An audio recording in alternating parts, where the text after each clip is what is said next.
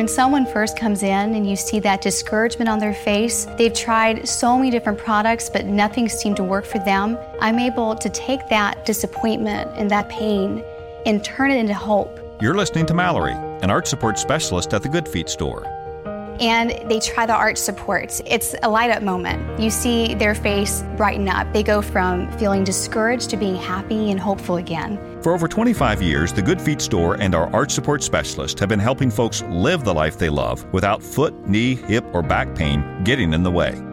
That's why this job is so important. You're helping people, getting back into the activities that they've wanted to do for a long time, doing the things that they love to do with their Good Feet Arch supports. We're able to help them and take them from the pain to the possibilities. And I love it. The Good Feet store is located in Fairfax, Leesburg, Rockville, Baltimore and Hunt Valley, and in Annapolis in the Annapolis Harbor Center. For more information, go to goodfeet.com. Hey, this is Linda Cohn from ESPN, and you're listening to the ML Sports Platter.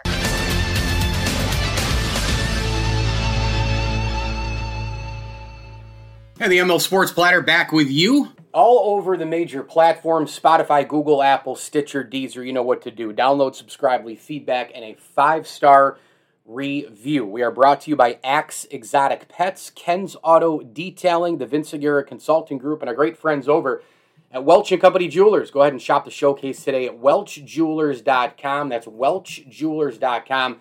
Necklaces, watches, you name it, engagement rings, wedding rings. Make sure you shop the showcase today at welchjewelers.com.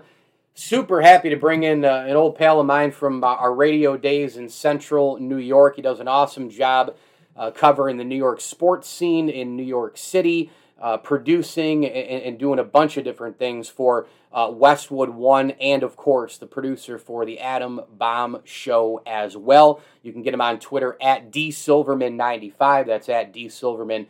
We're going to talk a ton uh, about his beloved Mets here in this segment as well. Dan Silverman, man, it's been a while. How are you, buddy? It's been too long. I'm good. How's everything? I'm, I'm well. I appreciate you asking, and I would agree. Too long, indeed. I don't think I've seen you in, in a couple of years. We ran into each other at Yankee Stadium, of all places. Um, I, I, I, try to forget that game. It started well, and then the next thing I knew, the Yankees were hitting bombs, and it was one of those days that you know I've seen too many of at Yankee Stadium. Yeah, well, these days things are not going well for the Yankees. They're not good. The GM is clueless, the owner's clueless, the manager's clueless. What is you're around New York a lot. We'll get to your Mets, but I wanted to start with this. What is it like amongst Yankee fans, you know, what people are feeling, saying, how pissed are they? What what what is it like down there in the Big Apple?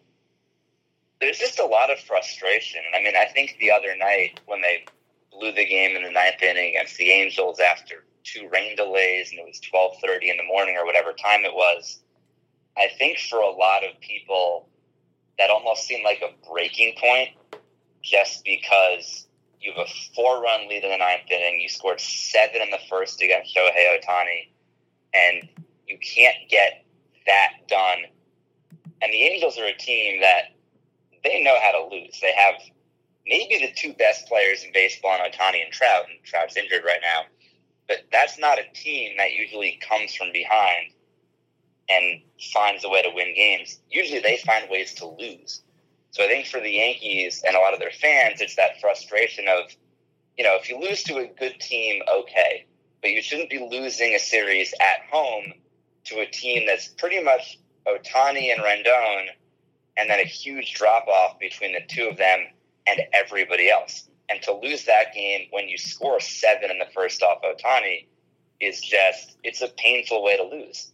And I was at the game. I didn't stay for the whole thing. I went just to see Ohtani, which was a major letdown since he didn't make it out of the first inning.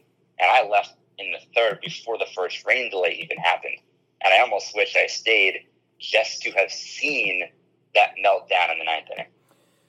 So you're you're as big a baseball guy as anybody I know. I mean, you watch the Mets religiously, you love the sport.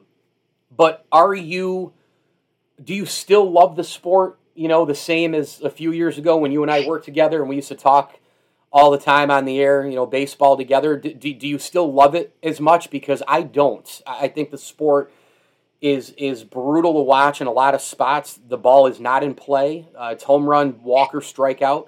Um, the analytics stuff drives me crazy. I think there's a place for it in the game, but I, I, I think balance needs to be uh, really addressed more than, than, than it is now. Do you still love baseball the same way? Do you still watch it the same way with that with that love with the with that passion? I still love it just as much. I still have the same passion. Now that doesn't mean that I think is perfect, and I think there are plenty of things that baseball could fix and improve. Um, I mean, I know the big thing right now is the checking pitchers for any substances they have, which look, I get why pitchers are upset about it, and I think Major League Baseball is maybe going farther than they need to because you know it's one thing to have a little bit of sunscreen and rosin on your hand because that is really more of a control and a grip thing. The, the whole Spider Tack stuff takes it to another level, and I think that's a problem. But I think Major League Baseball figured, well, it's either an all or nothing thing, and we're not seeing enough runs get scored, so let's do what we can. And it seems like that's, and it's a small sample size, runs have gone up a little bit since they started checking pitchers. I think it's still too soon to say whether there's a direct connection or not. But it's just, you know, between that, I think replay needs to get fixed in baseball, probably in all sports.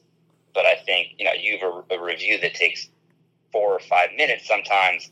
It's just way too long. So there are still problems within the game. But, you know, I'm still watching the Mets pretty much every single night because that's what I love to do. And granted, they lost 20 to 2 the other night. I didn't make it through all nine innings but I'm still watching pretty much every game. This will air uh, after the 14 strikeout Jacob DeGrom outing. Um, obviously, had a difficult first, but um, he retires 18 straight to end the outing. He's right now doing historical things, obviously. You and I both know that. But when you watch Jacob DeGrom pitch, what are you thinking? What are you seeing? What are you feeling? Because he is just I mean, he's he's unbelievable, Dan. He, he's as good as anybody I probably have ever seen. He's he's incredible to watch, and I don't think incredible really even does it justice because he's doing things that we have literally never seen done before. He's now through 13 starts. I think it might be 14. I have to double check. I think it's 13, and he is an ERA under one, which just does not happen. You know, there are other pitchers who are having good years and then you compare them to what DeGrom is doing, and it almost seems like they're not having spectacular years because DeGrom is just at such another level. So watching him, it's first of all, I'm almost nervous every time he's on the mound because the expectations for him are so high that I want him to be able to continue what he's doing, which is not easy to do when he sets the bar as high as he has. So there's almost the sense of disappointment every time he's not perfect. And I've gotten to see a few of his starts this year.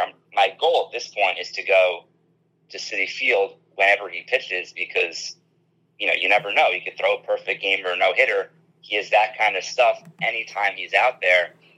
And it's at the point where I was at the Mets Braves game when he pitched at Citi Field last Monday and he got ahead in the count 0 and 2, gave up a very weak, slow hit, slow hit ground ball to third, and there was just a loud collective groan from the crowd because he didn't get a strikeout. that that's the level of dominance that we're seeing, where it's disappointing if he doesn't strike someone out when he's ahead in the count with two strikes, and giving up three runs against the Braves in the first inning that was shocking. But then he ends up retiring 18 in a row with 12 strikeouts of those 18 outs. So even when he doesn't have his best stuff, you know, for him, seven innings, three runs is his worst start of the year. Yeah. And for most pitchers, that's their best start of the year. So he's just on a whole nother level, and it's it's special to watch.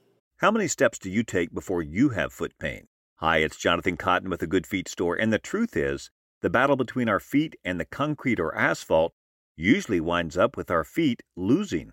Studies show that about 75% of people will experience some kind of foot pain by middle age. I found that out a number of years ago with plantar fasciitis, and I tried to remedy it with shoes and drugstore cushions that didn't work. Finally, I went to the Good Feet store, was personally fitted for arch supports, and I loved them so much, I bought the store. Without a plan to protect and support your feet, it is likely you could one day be one of the millions living with chronic foot pain. Don't wait until pain demands that you visit us. Stop by the Good Feet store today and let one of our trained arch support specialists fit you with your personal system of arch supports. The Good Feet store is located in Fairfax, Leesburg, Rockville, Baltimore and Hunt Valley, and in Annapolis in the Annapolis Harbor Center. For more information, go to goodfeet.com. Everybody needs just the right amount of fuel to get going in the morning. For some, a nice McDonald's egg and cheese bagel is just enough to do it. Others might prefer a McDonald's bacon, egg, and cheese bagel. Or perhaps a sausage, egg, and cheese bagel. And there are those where nothing will do but a hearty McDonald's steak, egg, and cheese bagel. Four different breakfast bagels to get you going. Tomorrow morning, give your engine a head start at participating McDonald's. Ba-da-ba-ba-ba. Lowe's Provember event is back. In celebration of pros, we're offering special values on top tools to get any job done right. Head into Lowe's and check out the largest selection of DeWalt power tools and accessories. Right now, you can get a guaranteed tough DeWalt 20 volt max bare tool free when you buy a DeWalt 20 volt max drill or impact driver kit. Shop in store or order online. Lowe's, the new home for pros. Valid through 1 5 while supplies last. Selection varies by location, U.S. only. Talking to Dan Silverman, uh, Westwood One, of course, at D Silverman95 on Twitter, uh, helping out with the Adam Bomb Show as well. Check that out at adambombshow.com. Talking uh, some Major League Baseball. You know, the thing with DeGrom, it, it's, it's crazy. A couple things. One, he's already 33 years old, which is amazing. I mean, and he keeps throwing harder. Right, and but he's not 23 or 4 where we're like, oh, another 10, 12 years. I mean, we got to really soak this in. He, he may go another six, seven years, who knows? But he's 33 already. He has started 14 games, by the way. And finally, I hear a lot of people say, "Well, you know, Jacob Degrom, all these strikeouts. I mean, come on, everybody strikes out. Everybody, everybody with the big double-digit strikeouts. Uh, you know, the, these outings. It doesn't mean as much as it used to because everybody's striking out. Everybody's swinging for the fences. The the the, the problem I have with that is, it's like Mahomes. When Mahomes went 5,000 yards and 50 touchdowns, if it was everybody doing it, you'd have three, four quarterbacks with those numbers. But you still, you know, even in the age is what I'm getting at, Dan, that we're in, it's still wildly impressive because who else is doing it? you know, like nobody else is doing it, right? So it's it's he's still in a league of his own. He is in a league of his own, and, and yes, a lot of pitchers have a lot of strikeouts, but Degrom has. He's not first in strikeouts. He's first in strikeouts per nine innings, and that's solely because with his injury problems that he's had. He just hasn't thrown as many innings as some other pitchers, but he strikes out a lot of guys and has one of the lower pitches per inning rates on top of that. So it's not just a lot of strikeouts where he, you know, has a high pitch count and can't pitch deep into a game. He's able to be dominant and typically get deep into a game. And I know there this year might not be the best example of that because he's had starts, a bunch of them where he's left early either because of an injury or something didn't feel right, or they're just being careful with him because of some of those injury scares. But he just does it at a whole nother level than anyone else. And there are a lot of very talented pitchers in baseball, but none of them start in, start out, week in, week out, are even close to what DeGrom is doing. And, you know, you'll have someone who will throw a no hitter one week, but then they might give up five runs their next start. And DeGrom is just more than anything, I don't know if it's the dominance or the consistency that's more impressive, but to be able to put that all together, no one else is doing that.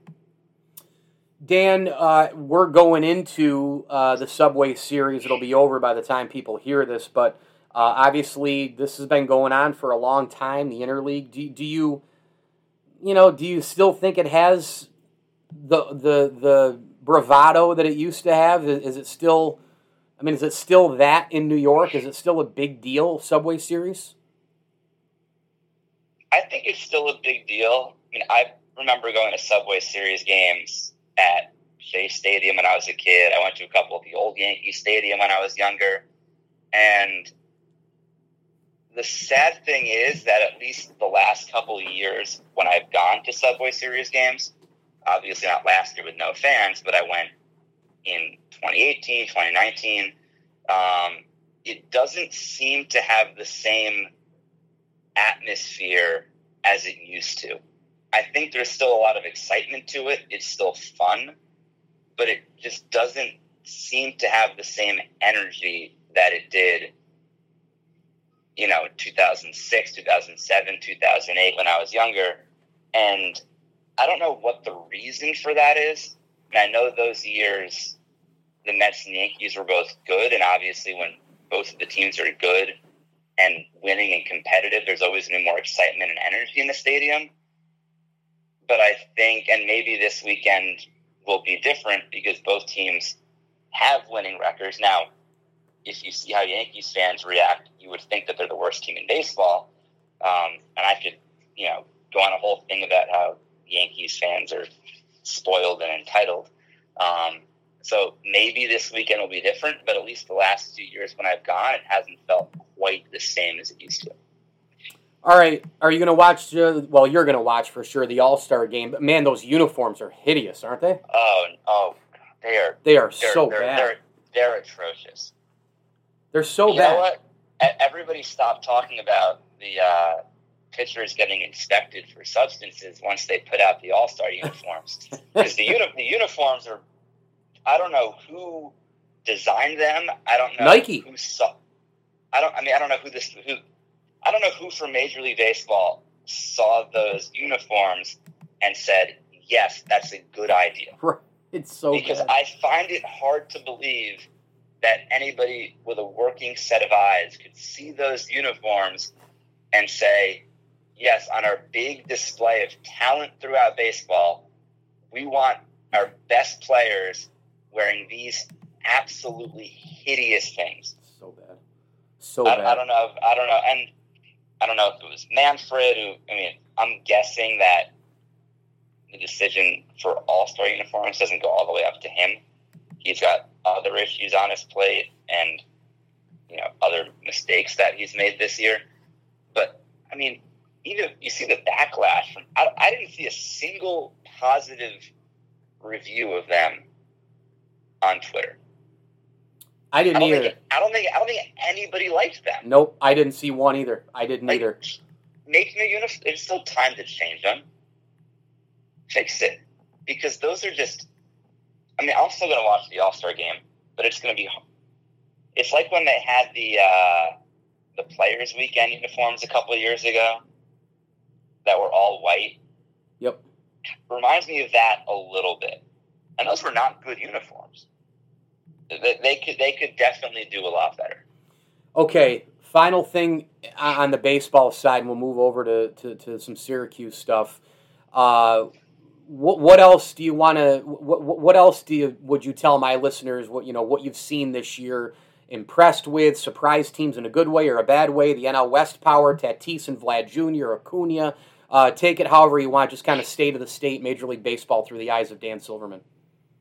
I do think the fact that now we have this new generation of young players who are just stars is good for baseball. Between you have Acuna, you have Tatis, you have Guerrero. You know, Ohtani's not as young as them, but I would still like group him in that obviously star category. Um, and they're also guys who have more personalities because you know Mike Trout, as good of a baseball player as he is, just isn't that you know go out and market yourself, grow the game kind of guy, Yeah. which is unfortunate for baseball because he's been the best player in the league for I don't know how long at this point, close to a decade, um, and he's played in three playoff games. And I think that's a problem when you have your best players who aren't getting enough of a spotlight. Like Mookie Betts in the playoffs last year, he's an electric player, and fans got to see that. And I think now with a lot of these younger guys who you can see how much fun they're having every time they're on the field, that I think is good for baseball. And the other thing I do want to touch on because I mentioned Manfred before, these seven inning double headers.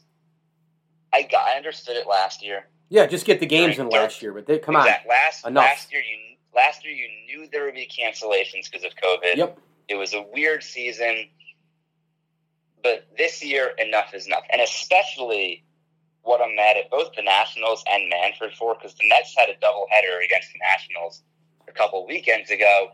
It was a split admission doubleheader, and they still played seven inning games, and that that is a crime. There is if you're having a split admission doubleheader, you have to play nine inning games. And the second the Nationals said they were doing that, Rob Manfred needed to pick up the phone and say, "No effing way." It's it's it's a crime to the fans to charge full price for seven innings. But he doesn't. He doesn't. I don't think he gives two flying rips about the fans, and and I don't think he loves the game. I I think that he. I don't think Dan. I mean, you know, and Kevin Kernan came on my podcast and talked about this, and he made a great point. You know, say what you want about Bud Selig, the steroid era, and all the other screw ups, and tying the All Star game, and all the other. Be- he loved and still loves the game. He does love it. He made some mistakes, and the steroid era is obviously a black cloud in, in his tenure. Somehow he weaseled his way into the Hall of Fame, but he loved the game. You know, all the commissioners in the past love. I don't think Rob Manfred loves baseball, man. I don't. I'm, I'm not sure. I mean, I think I think he's also in a difficult spot in the sense that he's trying to make sure that he can keep baseball interesting for younger fans who don't necessarily have the attention span and who you know say it's too boring like it, it's i don't think he's in an easy spot but that being said i also don't think he's done the best of jobs given what he's had to deal with and that double header thing is just one of them you know you shouldn't be paying full price to only see seven innings. This doesn't make any sense. Pick up the phone and tell the Nationals, no, you can't do that. All right, quick hit Syracuse sports stuff. Uh, any any hope at all? I have no hope. But do you have any hope for SU football this year? Nope. I don't either. I just I, terrible a, offensive it's a, line. It's a, very, it's, it's a very sad, very quick answer, but no, I don't. I just don't think I don't think we've seen anything from the last couple of years, especially last season, which was just a, a disaster. There's no other way to put it. I don't think we've seen enough the last couple of years to really have a reason to be optimistic. Yeah, I just I think it's going to be a rough season. Okay, final final one for you. I, I've been battling some of the fans for a while on this. You battling Syracuse fans? Isn't that something? Syracuse basketball fans are they get so caught up in the regular season. And I understand every fan wants another win, right? Everybody wants one more. Everybody wants you know, more, more, more, more, more. I get it. But this, you know, the loss to NC State in February, the loss in whatever uh, to whoever in the non-conference in December, or a little slide, you know, losing four or six in in, in, in early to mid February. Okay, great they figure out a way to get in the tournament. And then from there, it's it starts over. And the 2 3 zone, nobody sees it, nobody wants to play it. It improves game to game. Somebody offensively explodes. Malachi, Buddy Boeheim, whatever the heck the case might be. You want Boeheim on the baseline in those games because he's a big time March coach. Dan, I help me out here, man. I, I, I keep trying to tell people it doesn't matter about the regular season. You crying and wanting these three to five or six more wins doesn't matter. What matters is in the end, in March, you show up in the Sweet 16. That's how you finished. That's what matters. So I go back and forth on this a lot because I agree with you that, yes, what matters is how you do in the tournament.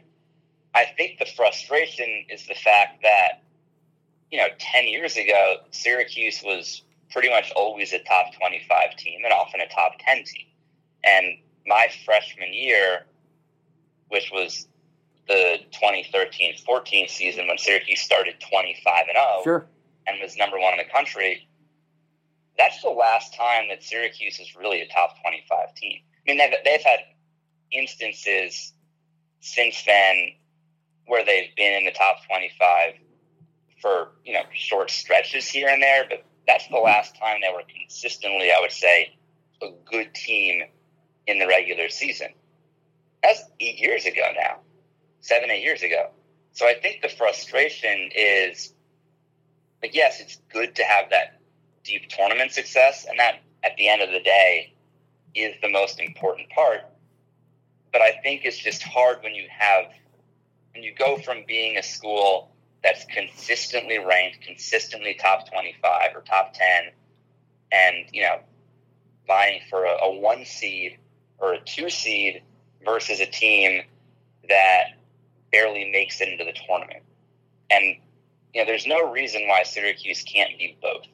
Why it shouldn't still be able to be a team that has regular season success and can make a deep run in the tournament. And it's frustrating when there are just plenty of bad performances during the regular season. It can be hard to watch.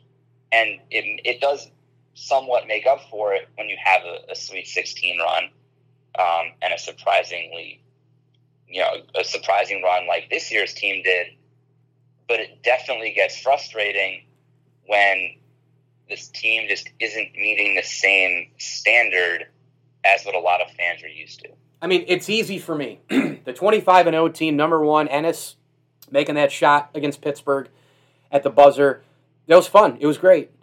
Uh, national profile, and, and, blah, blah, blah. And, it was great. And then they fizzled out. And then they lost to Dayton and Buffalo. Loss. Yes. Basically, on a home court, they lost in the NCAA tournament in Buffalo. So, which, which, which, which also I don't think really surprised anyone because they were not playing well at the end of that. They couldn't score. Yeah, yeah, they couldn't score and they were making a lot of errors. What I'm getting at though is would you have traded, you know, ten of those wins, eight of those wins, six of those wins, whatever the case may be, for a Sweet 16 that year? You know, I mean, I, I just to, to me, I always want I I always want to get better in the end. I always want to finish strong if you're giving me a choice. And and and and when the lights are on when it's the brightest when it's the most important and biggest stage i want to thrive there. I want to i want to win in the end. I want to go as high as i can postseason more than regular season you know? Yeah. The thing is with that i think that was also such a such an exciting season to start 25 and 0 it was. i don't know if i would give that up to win one more game in the tournament at the Sweet 16 hmm. because you know they lost in the round of 32 and they were just not the same team by then as they were earlier in the season. But say they beat Dayton and they end up losing in the Sweet 16. So you win one more game there. Like yes, making the Sweet 16 is great, but I the, just the memories of starting 25 and 0 and some of the wins they had in the Ennis buzzer beater against Pitt um, yeah, obviously the 91-89 game against Duke, the first time that Duke came to the Dome as an ACC team. And, and I think at home they won. Didn't they win a nail biter against NC State? I think with a yep, steal in the unfair had the yeah. Yep, they had that big win against NC State, and then it all came was downhill from there. They lost in overtime to Boston College. Yes. It was a terrible team. Yep, yep. But it's like, and I look at this for, I think more in football sometimes, because Syracuse obviously hasn't had a lot of success lately, um, other than the one really good season a couple of years ago, where they went ten and three in Dungey's senior year. But if you, I and I posed this question to a friend a couple of years ago, would you rather have the season that Syracuse had in 2013, which was the first year in the ACC, they went six and six in the regular season, snuck into a bowl game and beat Minnesota in the Texas Bowl? Or would you rather have the season that they had a few years ago go four and eight, but have a, a, an upset win at home against Clemson? Because I would much rather have the bad year, but have an iconic win against Clemson like they did. That game, I will remember for the rest of my life. The Texas Bowl eh, like you beat Minnesota in the Texas Bowl. Who really cares? Beating Clemson on national TV, you know, that that's a much bigger deal. Dan Silverman on Twitter at dsilverman95, Westwood One, doing some great stuff with the Adam Bomb Show as well, and of course, a Syracuse University graduate. Dan, thank you so much, my friend. Um, this is really, really fun, and uh, and uh, keep up the great work. All right, buddy. Anytime. Thanks, Mike. Go Mets. The ML Sports Platter is brought to you by our great friends at Stanley Law Offices. Together, they'll work to get you the maximum award. A big time thanks as well to Bryant and Stratton College and our good, good friends over at Ken's Auto Detailing. From Dan Silverman, we go to my man Bill Hoppe, covers the Buffalo Sabres and the NHL for BuffaloHockeyBeat.com. Give him a follow on Twitter, a must there. Coverage is fantastic. BuffaloHockeyBeat.com at Bill Hoppe NHL. Billy, how are you, buddy? Welcome back. I'm good. How are you, Michael? Uh, everything's good here, man. Uh, you know, I'm really glad the Sabres did this. I, I thought Don Granato really deserved this. What does it mean short term? What does it mean long term that he, you know, got the got the the you know the go ahead to be the head coach for the Sabres?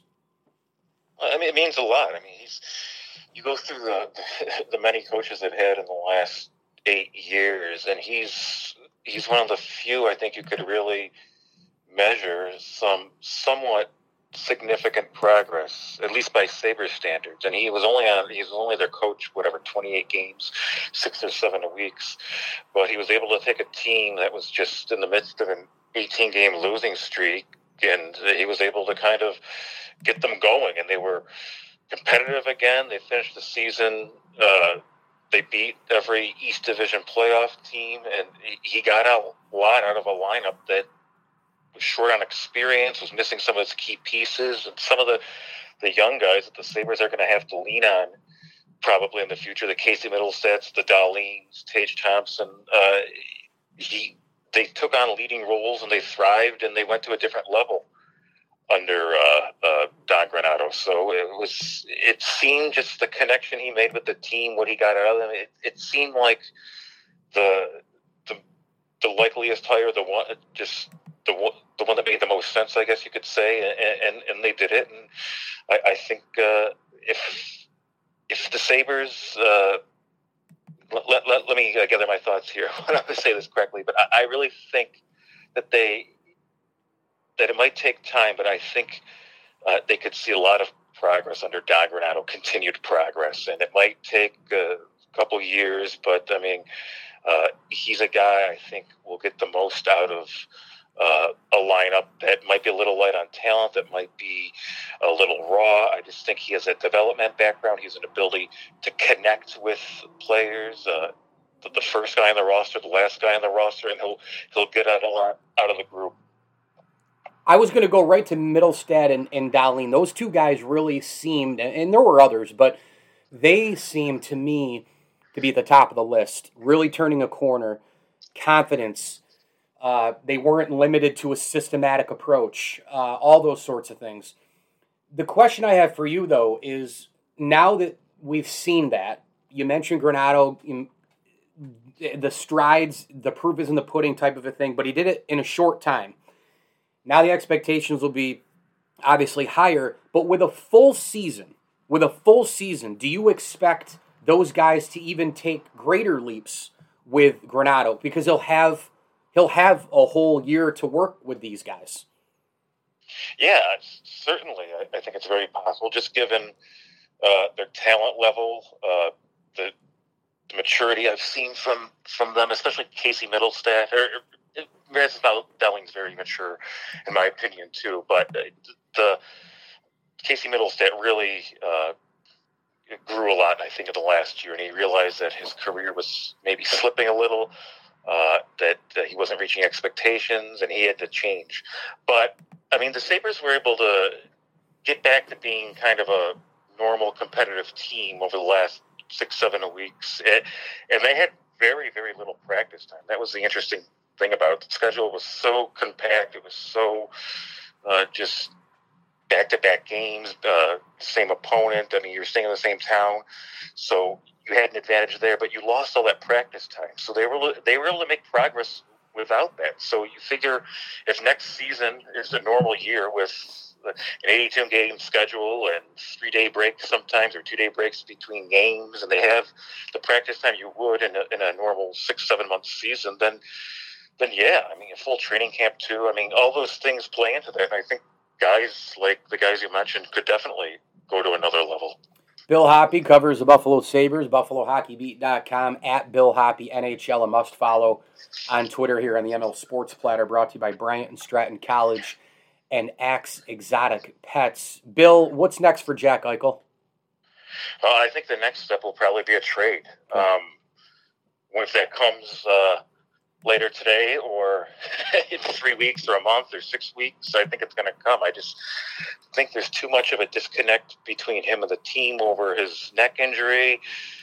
And when you look at some of the other factors, it just if you're this, it's just from the Sabres standpoint. I mean, they've given Jack Eichel's been on them whatever five, six years. Uh, they they've won nothing. Yeah, he clearly doesn't want to be there. So if you can get the deal you want, I mean, why not just go for it? Start fresh. I mean, he should bring you some prime assets and, and go forward with that because it's uh, it's obviously not working with him here. And uh, I just you want you kind of wonder where it went wrong. I mean, uh, sometimes you wonder this this whole neck in, neck injury if if they want to use it to kind of get out of town because I don't. If he's as injured as as they say, um, I don't understand how he can be. They can kind of be talking about a trade right now because you, you really can't trade injured players like that. Right. So you just wonder the whole scenario, or excuse me, the, the the whole situation behind this because it's just this very odd situation that, that's coming to a head here. In the, I guess in the last uh, couple months, and uh, it's probably better for both sides, in my opinion, if they move on. So the the the possible landing spots, right? I mean, I'm hearing on a variety of different shows, Anaheim would the Bruins get involved? I don't see the Bruins because their their cap situation and they got to rebuild that third line. You got to figure out the goaltending.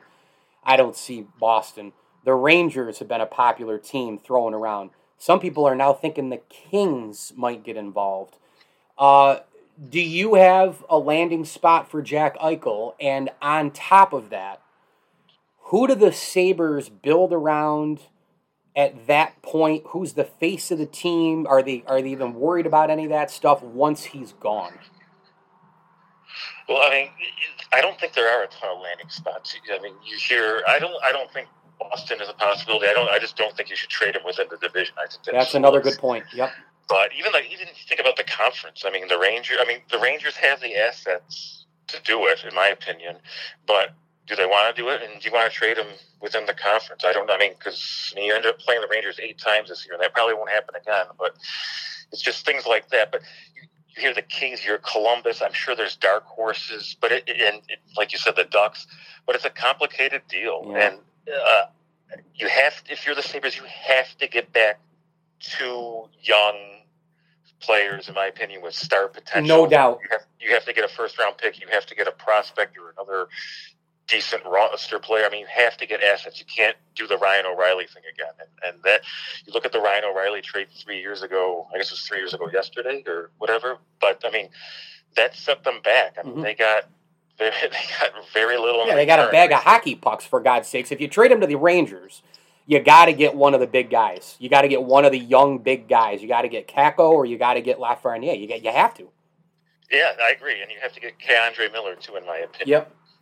So, um, but it, you know, I, I, I think I don't think they should just do it for the sake of it, like the O'Reilly. I mean, if you don't get what you want, then I guess hold on to them. I mean, because that O'Reilly trade, I mean, it, it decimated the Sabres, and they haven't recovered from it yet. And it was just, and they still have. I should point out, they, they still do have assets from that Ryan O'Reilly trade. They have Tage Thompson, who could become a 20 goals, 25 goal scorer, at least in my opinion. They have Ryan Johnson, a first round pick. He's at the University of Minnesota. So they do they do have assets, and the trade could pay some dividends. But right now, that trade is just brutal, about as bad as you could imagine. So, and I mean, that, that cannot happen again, period. I know that winter, fall, winter are the seasons where the Bills and the Sabres are active, but you and I both love summer. Buffalo is a beautiful city in the summertime with the, the water and things to do in the downtown district and the whole nine yards. This year, it's been even more beautiful and more busy and more fun because there's been Major League Baseball because the damn Blue Jays can't get back to Toronto. So you, I know, went to the park. Uh, give me uh, an, an, an idea here of what it's been like. I've heard rave reviews. People love it. The park suits the Blue Jays. The fans are having a blast. What was your experience like watching the Toronto Blue Jays? And by the way, that's a fun lineup to, to, to watch with those uh, with those youngsters led by Vlad Jr.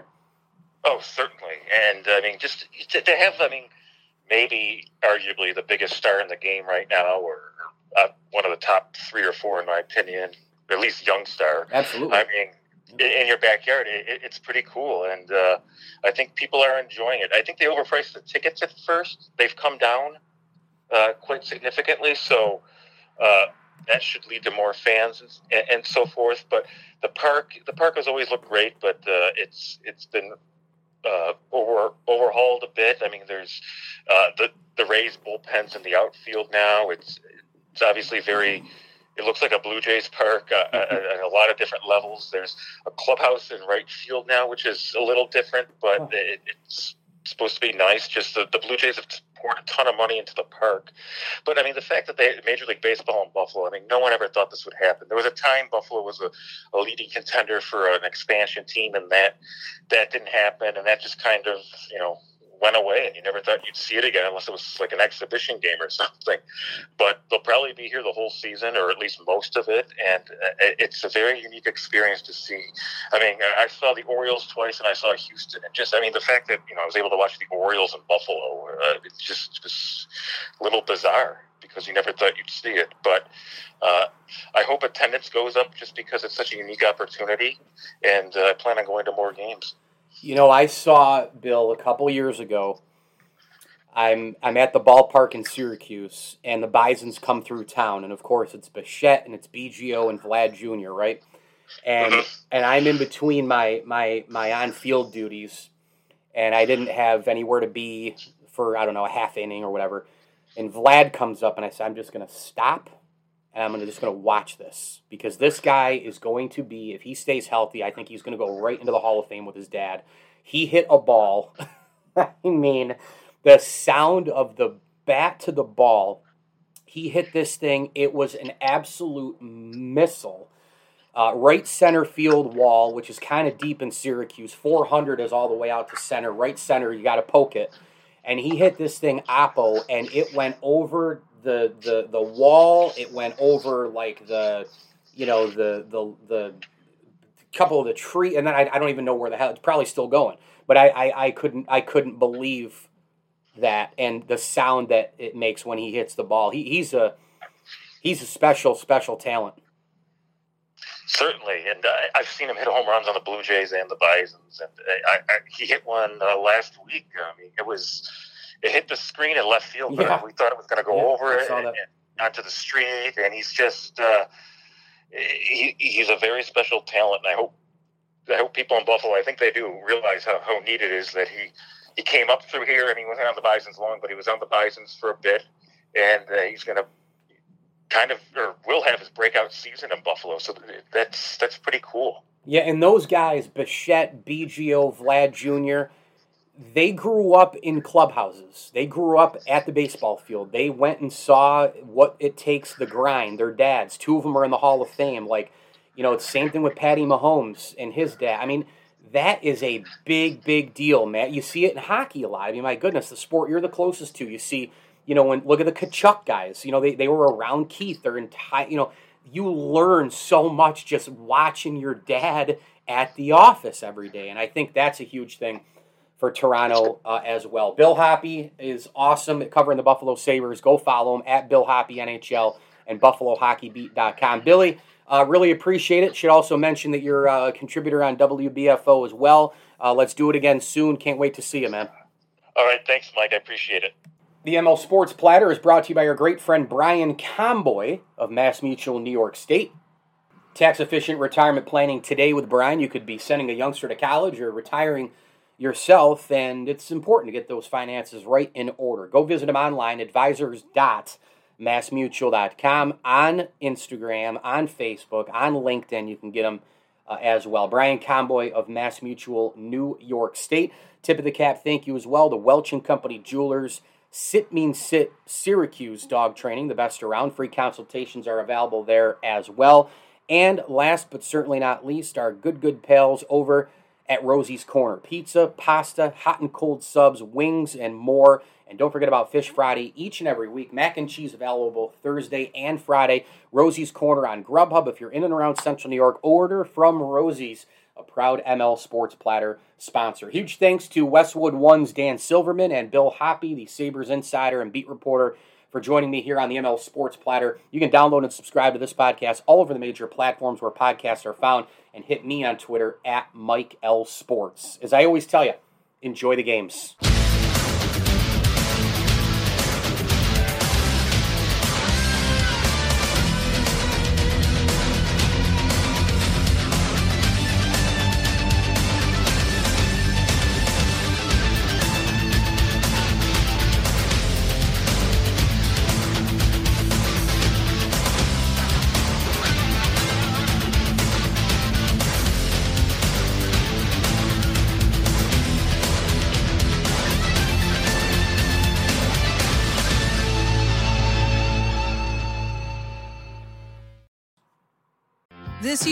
Your holiday dreams come true at TJ Maxx, Marshalls, and HomeGoods. The shelves are super stocked and the prices totally rock. Cashmere sweater for mom? Check. A remote control car? Check. The perfect handmade chessboard for your genius BFF? Check and mate. And that's just the beginning. Stores near you are packed with amazing gifts, so you'll spend less and gift better. Endless selection, great prices all season long at your TJ Maxx, Marshalls, and HomeGoods. Welcome to Parent Teacher Night. Oh, yes, Miss Garner. If you have one of those airline credit cards, you're probably not earning double miles on every purchase. You're right. My card only gets extra miles on some types of purchases. With the Capital One Venture Card, you earn unlimited double miles everywhere. Wait, but where can we use them? You can use Capital One Venture Miles on any travel purchase. Venture gets an A plus. Capital One, what's in your wallet? Terms apply. See CapitalOne.com for details. Thank you for listening to Bleav. You can show support to your host by subscribing to the show and giving us a five star rating on your preferred platform. Check us out at Bleav.com and search for B L E A V on YouTube. Prescription products require completion of an online medication consultation with an independent healthcare provider through the LifeMD platform and are only available if prescribed. Subscription required. Individual results may vary. Additional restrictions apply. Read all warnings before using GLP 1s. Side effects may include a risk of thyroid C cell tumors. Do not use GLP 1s if you or your family have a history of thyroid cancer. If you've struggled for years to lose weight and have given up hope, did you know you can now access GLP 1 prescription medications at trylifemd.com? We're now offering eligible patients online access to GLP 1s, the breakthrough prescription medication that can help you lose body fat and weight. Listen to what people are saying. It's fun to put on jeans that you couldn't get into six months ago. Every morning, I look forward to getting on the scale. For anybody who's struggling with their weight, it's a godsend. And here's the best part your insurance may cover 100% of the cost of your medication. So go to trylifemd.com to have your eligibility checked right now. Get started today at trylifemd.com. That's T R Y L I F E M D.com.